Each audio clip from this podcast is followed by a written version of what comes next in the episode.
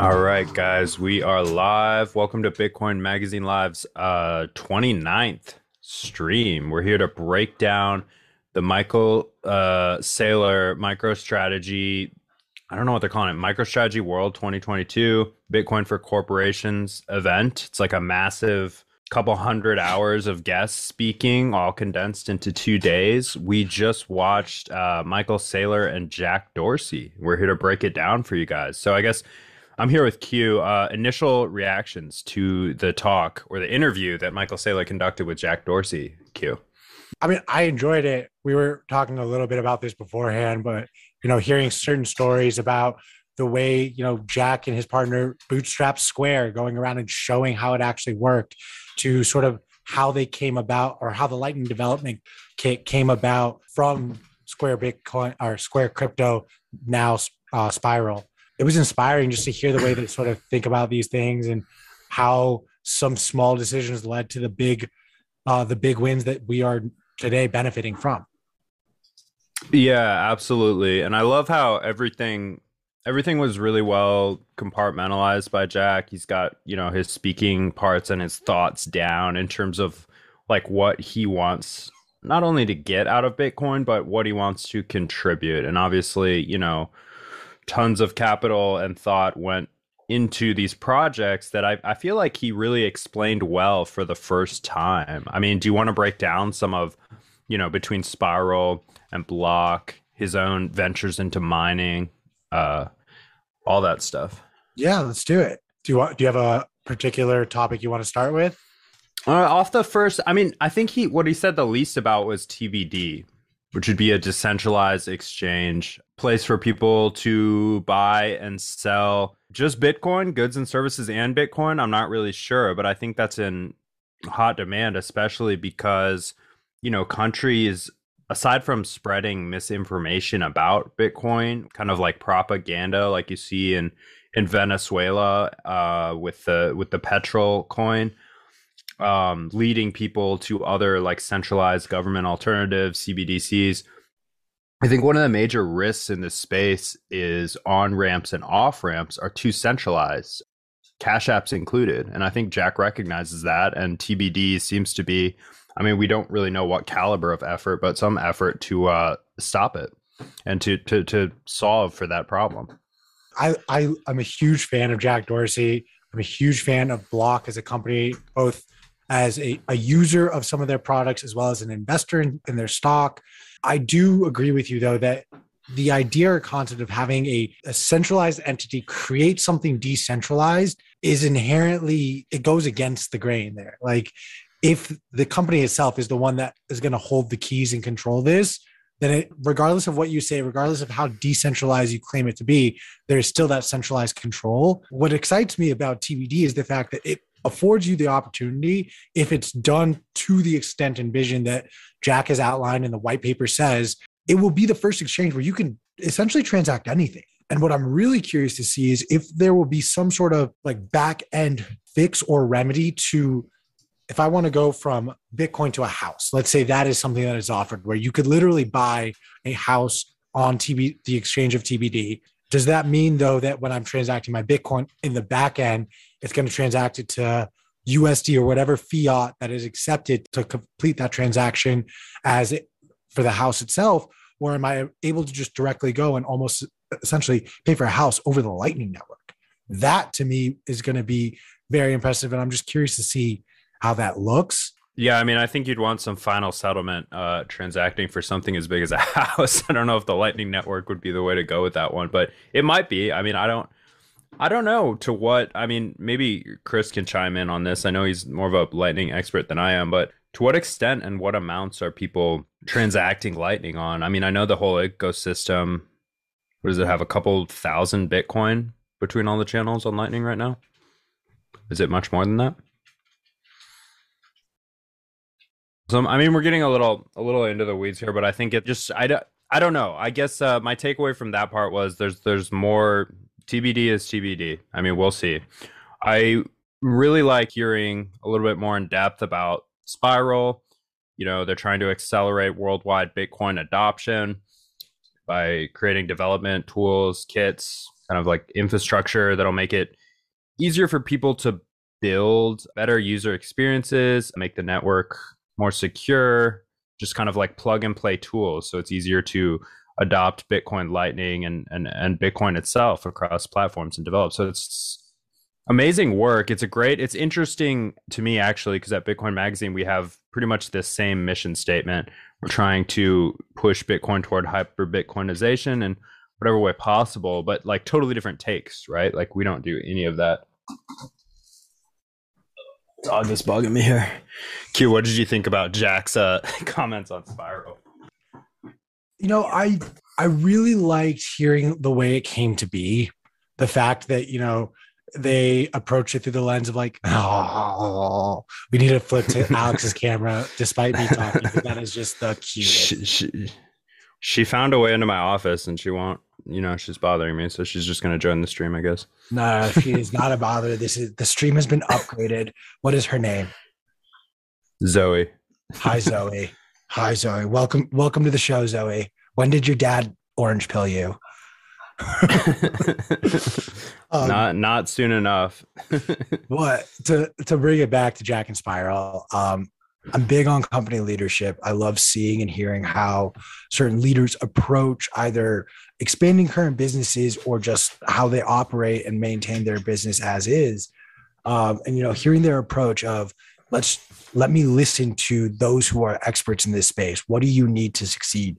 um, when the head of Spiral, who I believe is going to be a speaker actually at Bitcoin 22 in Miami, uh, quick plug to make sure you get your tickets. Um, he mentioned like let's just go out and get five developers, five developers for the Bitcoin network, and and see what they want to work on. Um, and they went and did that, and their expectations, frankly, was oh they're each going to go siloed off and each one of them is going to work on one project. But in actuality, what happened was the five decided to collaborate and they worked on one project and that one project was the lightning development kit. And now that lightning development kit is used by cash app and it's used by many other apps as well but the ability to give lightning uh, network capabilities to bitcoin wallet apps huge a huge step forward to hyper bitcoinization and it happened not because jack wanted to create the Lightning development kit. It didn't happen because Jack saw opportunities in Lightning. It's because he stepped back and listened to those who understand the space, those who want to develop in this space, and let them have the freedom to develop what they believe the space needed. And I think it's a net positive. Yeah, I think uh, I just checked, uh, and yeah, indeed, uh, S- Steve Steve Lee will, will be speaking at Bitcoin 2022, which is pretty exciting. It'd be great to uh, we'll have to get him on the show before that too. You hear that, inside guys? Scoop at yeah. We, we fact check live on Bitcoin Magazine Live. No lies on this show. yeah, yeah. We we verify everything. We'll continue in the in the in the in the vein of Dorsey and Saylor. It was an interesting format to see. I kind of want to like rehash and and check out um Saylor's questions in that interview. I thought he did a great job, and it was interesting t- to me that uh, Jack Dorsey is his idol in the Bitcoin space, as he said. Um, as I, I mean, I think they're both just monsters of the space. I think you know it's telling who Saylor chose to spend you know his time with this afternoon. I think it's just Lyn Alden and Jack, as far as I can tell. Yeah, I think I think those are the the segments that Saylor is going to be sort of uh, handling or curating, if you will. I know that right now, I believe uh, Chris mentioned it's their CTO. I don't know if that panel is still going on, but you know, I think another thing just to be cognizant of. We are very familiar with Michael Saylor and Jack Dorsey, the Bitcoin community, especially, but their names still hold credence outside of this community. And for them to continuously be out there sort of pounding the drum just because we're the ones who love to hear them talk about bitcoin doesn't mean that there are people who are not in bitcoin who love to just hear them talk because you know these are billionaires in their own rights who have essentially won the game of capitalism if you will. And i always i personally always find there is a value in hearing what these people say and think and how they process information. And to have you know last year after the bitcoin conference there was the virtual conference, the B word, I believe it was, where Cathie Wood had Michael Saylor and Jack Dorsey and Elon Musk, you know, um, talking about this, overall, it's a net positive. We continue to just have more conversations around Bitcoin from high level people who are looked at across industries, not just from the Bitcoin industry, not just from you know the social media or fintech space for Jack or data analytics for Michael Saylor. We're we're taking steps slowly but surely in the right direction. Yeah, and as Jack said, I mean we're closer than we've ever been to I guess a native currency of the internet is like his favorite thing to liken Bitcoin to. What do you, what do you think about that? Q is Bitcoin a native currency of the internet? Oh, ab- absolutely. My story, whenever this comes up, is I believe I'm stealing this from Jeff Booth. Um, the 400 errors, where when the internet was created, you know, a 404 error we've all seen or, or dealt with. Page not found, whatever. You got you entered the wrong thing, or they deleted that specific page link. Um, however, one thing that kind of goes under the radar is there's more than just the 404 error, and there are countless others 400, 401, 402, 403. These were all created when the original internet protocol was designed. This was not created by Facebook when you get the 404 error. Oh, no, Facebook did not create that. That is literally the base layer of the internet that has that. And I believe it's the 403 error is actually a payment error. So that signals that the original creators of the internet anticipated some form of digital native currency of the internet to create a 403 payment error. I'm going to confirm this to 403 or it might be 405. Interesting. But that to me Yeah, but what you're getting what you're getting at is there are protocols as rudimentary as crude in their initial engineering as Bitcoin that are out there underneath everything that we do and we don't even most people are, are, are completely unaware of it. And only at like certain moments are those kind of like bare bones exposed. Exactly.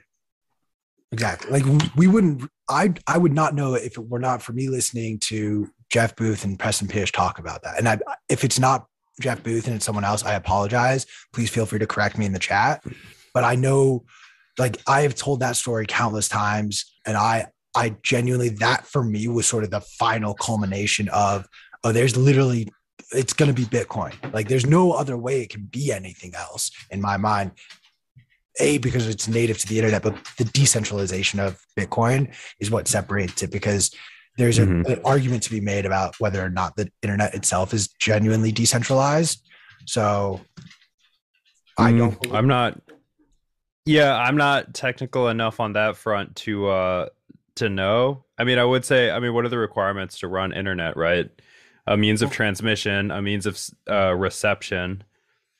Right, but there are That's really about it. Three, there are really only three cloud providers at this point that I'd say cover almost 90 to 95% of all webs and applications that we interact with.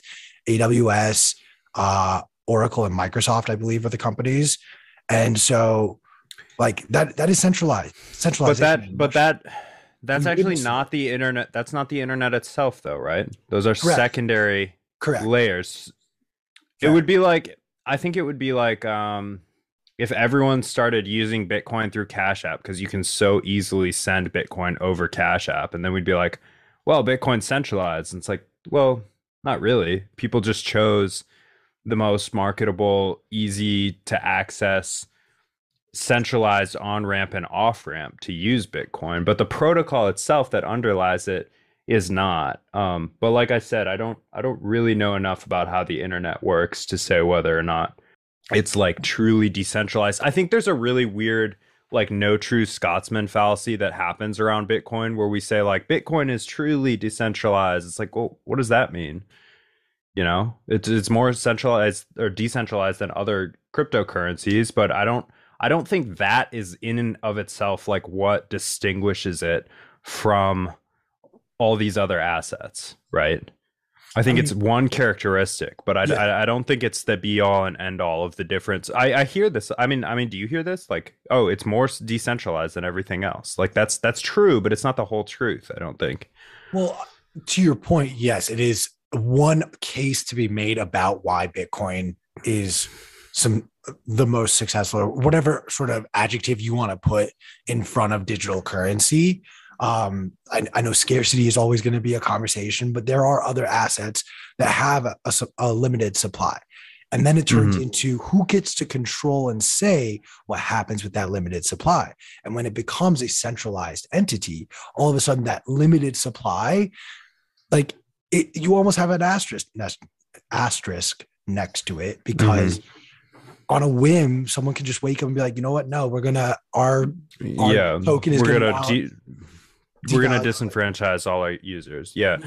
Like so it goes back to it there's not one aspect of bitcoin that makes it this this great thing you can't just point to the decentralization it's everything it's it's the halving. it's the distribution of the network it's the anti-fragility it's the lightweight blocks it's it's the fact that it's the longest chain i mean that alone it, it makes it hard for anything to compete.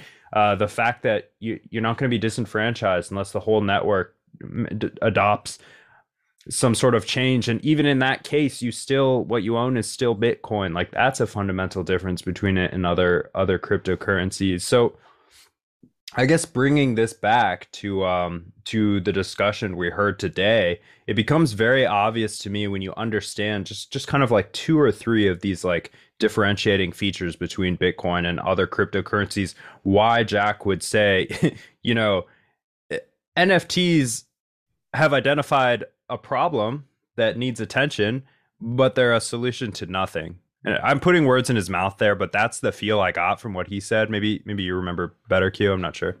Um, I no, I I kind of think that that like he he is very good about like it's Bitcoin only for him. Uh, I do want to highlight really quickly before we we switch over to this. So Pete Rizzo is ripping us apart for our decentralization definitions. Uh, Wait, decent- why? I I used Pete's definition. what oh, did he say? oh. Well, uh, his his thing is decentralized has a specific definition. It means that anyone can play any role in the protocol's operation. I mean, I, I don't disagree with yeah, that. of course decentralization matters, but it's not the whole people often say Bitcoin is truly decentralized and adding the adjective truly doesn't add anything to the argument. That's that's a fallacy. Fair. I would also So yeah, I Sorry. I do I do like his definition though. Anyone can play any role, any barrier to entry is determined by the market and not any group of users. I mean, that's the better definition than I had. That sounds great. Yeah. Yeah. Um, but now to to go back and actually answer your question, I mean, I I'm a big believer of like actions speak louder than words. At no point while Jack was there did Twitter's twip tips offering ever offer you anything outside of Bitcoin, and there were no NFT uh, profile pictures. But now Jack's removed, and what was it? Within the first week, we were commenting internally about, oh, see, look, now you can tip in Ethereum. Uh, now you have NFTs on Twitter. Uh, I think his actions have shown that his priority is Bitcoin and Bitcoin only. I almost kind of respect him because he's never going to be like, yo, fuck Ethereum or, or fuck it. Like he's a very open-minded person and kind of understands that this broader network coexists and like we are only going to get so far if we're bashing and sort of demeaning other projects um, that said, I don't necessarily think he's like supporting other projects. I don't think he's putting his money or investing time or energy in other projects the way he does Bitcoin. And I think that again goes back to actions speak louder than words. And his priority is and and ever since last summer at Bitcoin 21, he expressed that Bitcoin is the most important thing that he can work on. He's doing that. Yeah, absolutely. And and you love to see it. Um what else what else struck you from this uh conversation, Q? You know, I I first learned about Square because of like the actual Square card readers. Uh, I love sort of hearing the conversation around uh, both bootstrapping and like really going around showing merchants like how how this works, plugging it into the headphone jack, swiping it, and then their reaction over, oh my god, that was so fast, like it, it's been settled, and then translating that over to like the lightning network. And you know he's essentially validating himself as i have experience doing this. I've already shown merchants once that i can give them access to credit card payments that they previously never had access to before Square. That was like a foreign concept to them. It would take too long, it wasn't worth their time. But I helped them sort of see the light and help them get there. And now he's literally going to end up doing this with Lightning. And he's going to introduce Lightning to all of these freaking businesses. And it's going to be glorious and great. And all of a sudden, you're going to go into your gas station and you're going to be able to pay for a lighter for 225 on Lightning or with cash without having to pay the fees like I had to pay a 50 cent fee in New Mexico just last weekend. And I literally spent the whole time trying to explain to the to guy at the counter like you should just accept Bitcoin because like there are no fees and it would just be on the Lightning Network. It's be so much faster, so much easier. But now well, let's be clear, clear though, there are fees in Bitcoin. There are 100. percent It it is. I mean, look at it like this: it was a 225 lighter and I was going to be charged a 50 cent fee for using my credit card. Yep. My fellow plebs, the Bitcoin conference is back. Bitcoin 2022, April 6th through the 9th, is the ultimate pilgrimage for the Bitcoin ecosystem. The Bitcoin conference is the biggest event in all of Bitcoin and cryptocurrencies. We're leveling up and making this bigger and better than ever. I'm talking straight to the moon with the four day long festival in the heart of Miami at the Miami Beach Convention Center. This has something for everyone. Whether you're a high powered Bitcoin entrepreneur, a core developer, or a Bitcoin newbie, Bitcoin 2022 is the ultimate place for you to be with your people and celebrate and learn about the Bitcoin culture. So make sure to go to b.tc forward slash conference to lock in your official tickets and use promo code Satoshi for 10% off. You want more off? Pay in Bitcoin and you'll receive $100 off general admission and $1,000 off whale pass. Those are stackable. So go to b.tc forward slash conference and attend the best conference in Bitcoin history. Yep.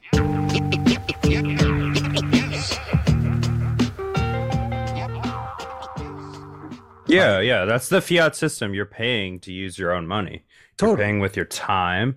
You're paying with fiat outright when you go to withdraw money or have it stored anywhere. There's there's a huge maintenance cost in fiat and in Bitcoin that cost is I would say more transparent because there's definitely there's definitely a cost to maintaining the Bitcoin network as well. I mean, everything requires um it needs a method of like staving off entropy. But in Bitcoin, I think it's just a more fair, transparent system. We we have mining. Yeah, I mean,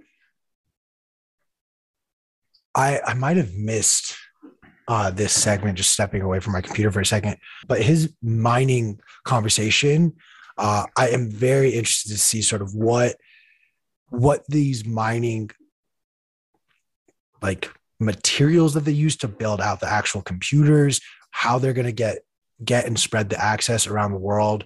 Um, I don't know how deeply he dove into that, but that is something that like I'm definitely and genuinely curious about watching them develop. I know that that's a very big thing that they wanted to create, sort of decentralized uh, mining pools. Yeah.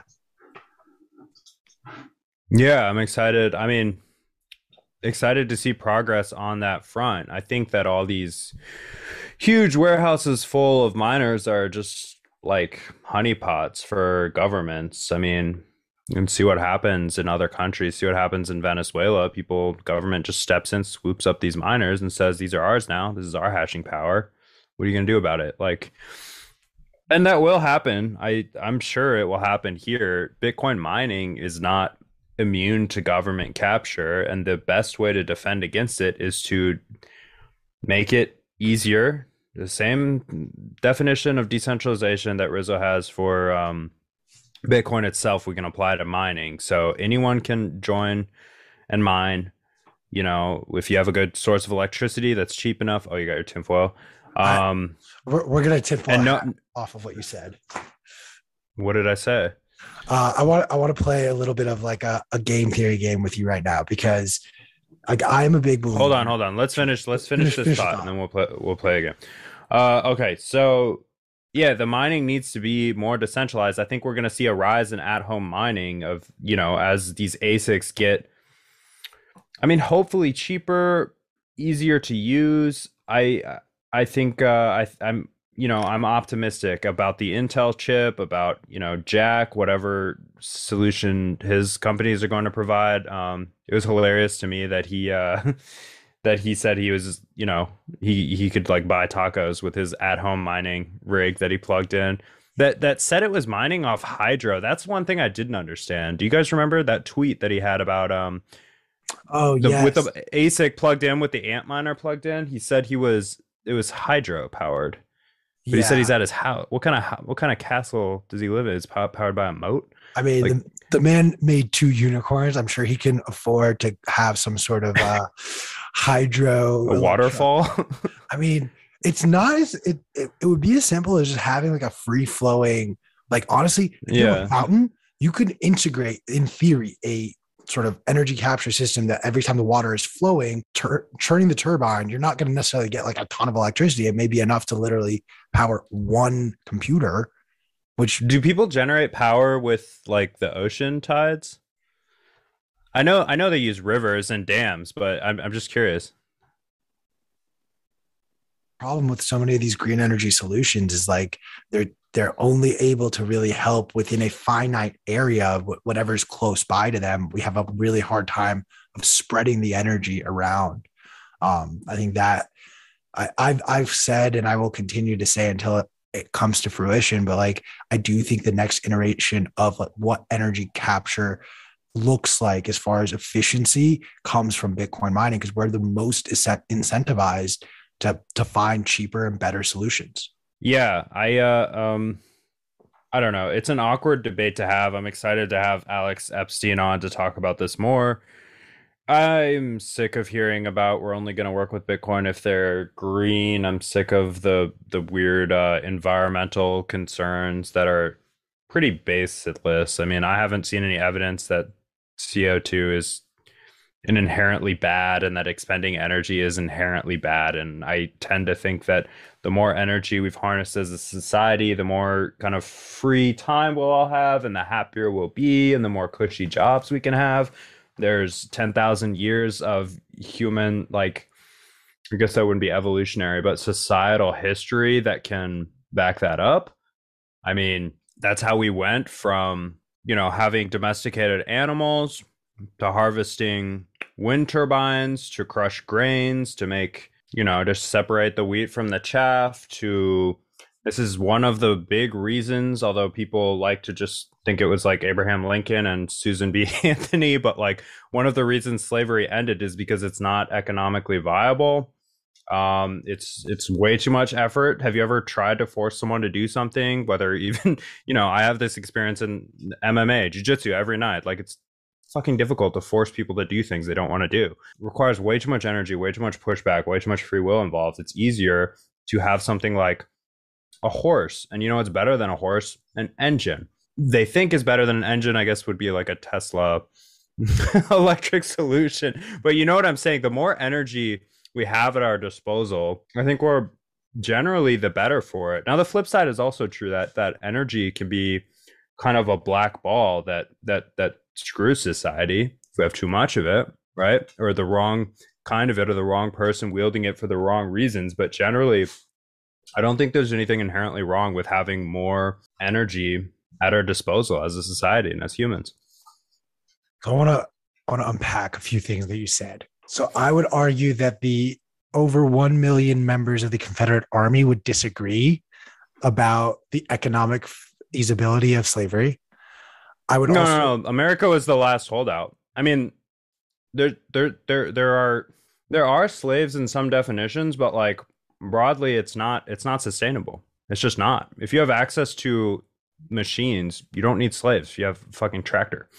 like, I mean, look, I, I'm not disagreeing with you. I'm just saying that there was definitely a contingency of people who literally took Mhm. arms in disagreement with the idea that they want to they want to essentially whatever their farming business, whatever their business was, they did not want to go into the next iteration of the technology of that. And they wanted Mm. to yeah, can I respond to that? Please. Yeah, I agree with you. Yeah, totally. I'm not saying people. I'm not saying everyone just like drops their shackle and you know ball and chain and just says like, oh, this isn't gonna work anymore. It's just no. It's like a long process with a lot of pushback. Interestingly, I see the same sort of thing when people are up in arms about technology is going to take away like truckers' jobs. Like, what will the truckers do if all the trucks are automated? And it's like, what the fuck did they do before there were trucks? Like, what have people always done? They're innovated. Like, people are innovative. They learn, they adapt. If you can't do that, you won't make it. Tough. It's the market. Like, there's there's a competing marketplace for jobs and opportunities for people. It's like you're seeing this now where people are having difficulty switching to like use the internet to help them find work and get a job and like survive the pandemic. And I hate to say it, but that's just survival of the fittest. Like if you can't adopt and educate yourself to have the jobs that new like more progressive generations created for society, I mean the long-term like viability of your of your business, of your like capital allocation strategy is not going to pan out. I completely agree. I think we have this issue.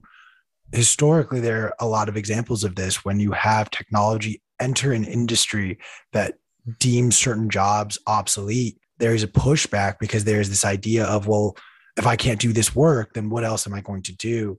Uh, rather than having an open mind of, well, if this technology is created, what other opportunities does this afford us to have? We have now more time. You know, we talk about the truckers, we talk about the people uh, working in factories, even still worried about automation in factories. I mean, I I respect and and appreciate the work that has been done to get our society to where it is now, but I also kind of put emphasis on we got here because we continue to innovate and develop. If we're going to just sort of put our feet up and say, "All right, we're done. We're good. We made it." I I won't sit sit by quietly or calmly to that. I want to. That's see. how when you're distracted by Twitter.com and you're you're have your goggles on, you're in the metaverse for two years straight. That's how you wake up locked down with a fucking shot in your arm. Like, yeah, I definitely agree with you. You don't want to you don't want to sit like rest on your what's the expression? Rest on your laurels just because yes. we have new um you know better technology. It's definitely a time to use your time and allocate it more efficiently to more important projects. And the the the problem and the trade-off that every person has is like what am I supposed to like do with my time and myself? And this is the battle that Jack Dorsey was having with himself and you could see it. You could see the shackles come off when he quit Twitter. You know what I mean? The gloves came off and he just went after every venture capitalist like bullshit crypto web3 firm out there. I mean, it's amazing to watch, and this is what happens when you um, allocate your time with some two things that are in line with your principles. I think it's it's very liberating. I do also want to touch on just sort of energy use. I have no problem with increasing energy output. I do have a problem though if we continue to increase it at the current rate of inefficiencies that we have. Like a perfect example, I've spent the last like three nights trying to explain to my cousin what upstream data actually does and how they capture the energy, the energy excess that comes off during the natural gas mining process. And he couldn't wrap his mind around it. And where he got stuck was, wait, so you're just telling me that before before this company existed, before this type of energy capture was was created, we were just like wasting the energy. And my response was like, don't, if this upsets you, like, I would not recommend like looking up like the inefficiencies of, of oil mining or the inefficiencies of gold mining. Like, we are very inefficient. And I think that needs to be prioritized rather than, oh, what's the, what's the new sexy way for us to do it? Like, I would rather spend the next 10 years. We don't need to create the next version of solar or wind or water. I don't need that. What I need is how do we get the excess wind power in Palm Springs out to places in West Texas? How do we get the solar panels that are absorbing all this excess energy all throughout LA, all up and down the coast of California, even down to Baja? For for Christ's sake, like why why not create a world that allows for more energy to be more efficiently used across the space? Obviously, there are government restrictions. Oh, I thought you said Denver Broncos. Government restrictions would prevent like the idea of us sharing energy with Mexico or Canada, but I would like to see a more globalized uh, economy. And I think part of that is energy. Well, part of that is Bitcoin freeing the capital control. Excuse me, I'm hicking up really bad. Uh, go ahead, QT. Um, okay, so while while you can't talk, I want to I'm gonna go tinfoil a hat. So um you brought up like the idea of like Venezuela. I believe it, it was Venezuela, right? That just took over all the the mining rigs from their from the miner setup of their country. And this will not be the last, nor will it be sort of the only attempt at a nation state attempting to seize control of hash rate of the network in some capacity. I am of the side that believes that, you know, a lot of the, the wars that we saw over the last 20 years in Iraq were due in large part to the control over oil. Um, I will put my tinfoil hat on for what I'm about to say next. But I definitely believe that one of the main, this was not big enough, sorry, but uh, one of the main reasons, you know, we had such a, an aggressive approach with Iraq was Iraq introduced the petro euro in the late 90s. Um, we are still on the petrodollar standard. The petro euro did not really last very long. In fact, it was killed shortly after 9 11. That just to me, I, I view the world as there is a control over energy resources, i.e., right now in present day, the main source of energy is oil. As we continue to develop Bitcoin and Bitcoin becomes sort of the the purest form of energy capture, nation states will shift their priority over the control of the petrodollar and to control of the Bitcoin dollar, if you will. And I worry and fear that while we talk about sort of entering this Bitcoin age and that war will may not necessarily exist in the same way that it did in the past, that unfortunately, like there are still greedy people, there will still be uh, there will still be um, bad actors sort of in positions of power. We need to, I think, be considerate of those bad actors that end up having some control and making sure that we help protect those members in Venezuela or those members in the next nation state that try to seize control over the network because it serves all of us and our, all of our best interests to have people, individuals controlling this network rather than centralized governments that have really led us uh, down the right path over the last few hundred years now. I am also fully hijacking the show right now. And my first decree is I think we should give out some sats. I don't know if I'm going to get scolded for this, but I think uh, those of you who have tuned in and, and heard me uh, go on my tinfoil hat have earned tinfoil hat rant and have earned a few sats. So we'll throw in a code right now in the YouTube chat. So if you're not watching on YouTube, be sure to, to flip over here uh, and we'll put out a code in the chat shortly. If Alex has recovered from his uh, hiccup debacle, I'll I'll tap him back in. But in the meantime, I also do want to take a moment to quickly shill and remind everyone that a lot of the big news that came out of Jack Dorsey's mouth regarding Bitcoin stemmed from Bitcoin 21. You know, being in the in the room, hearing him say with his own mouth, like Bitcoin is the most important thing in my generation. And if I wasn't at Twitter, if I wasn't at Square, I would devote my life to this. And now he is doing exactly that.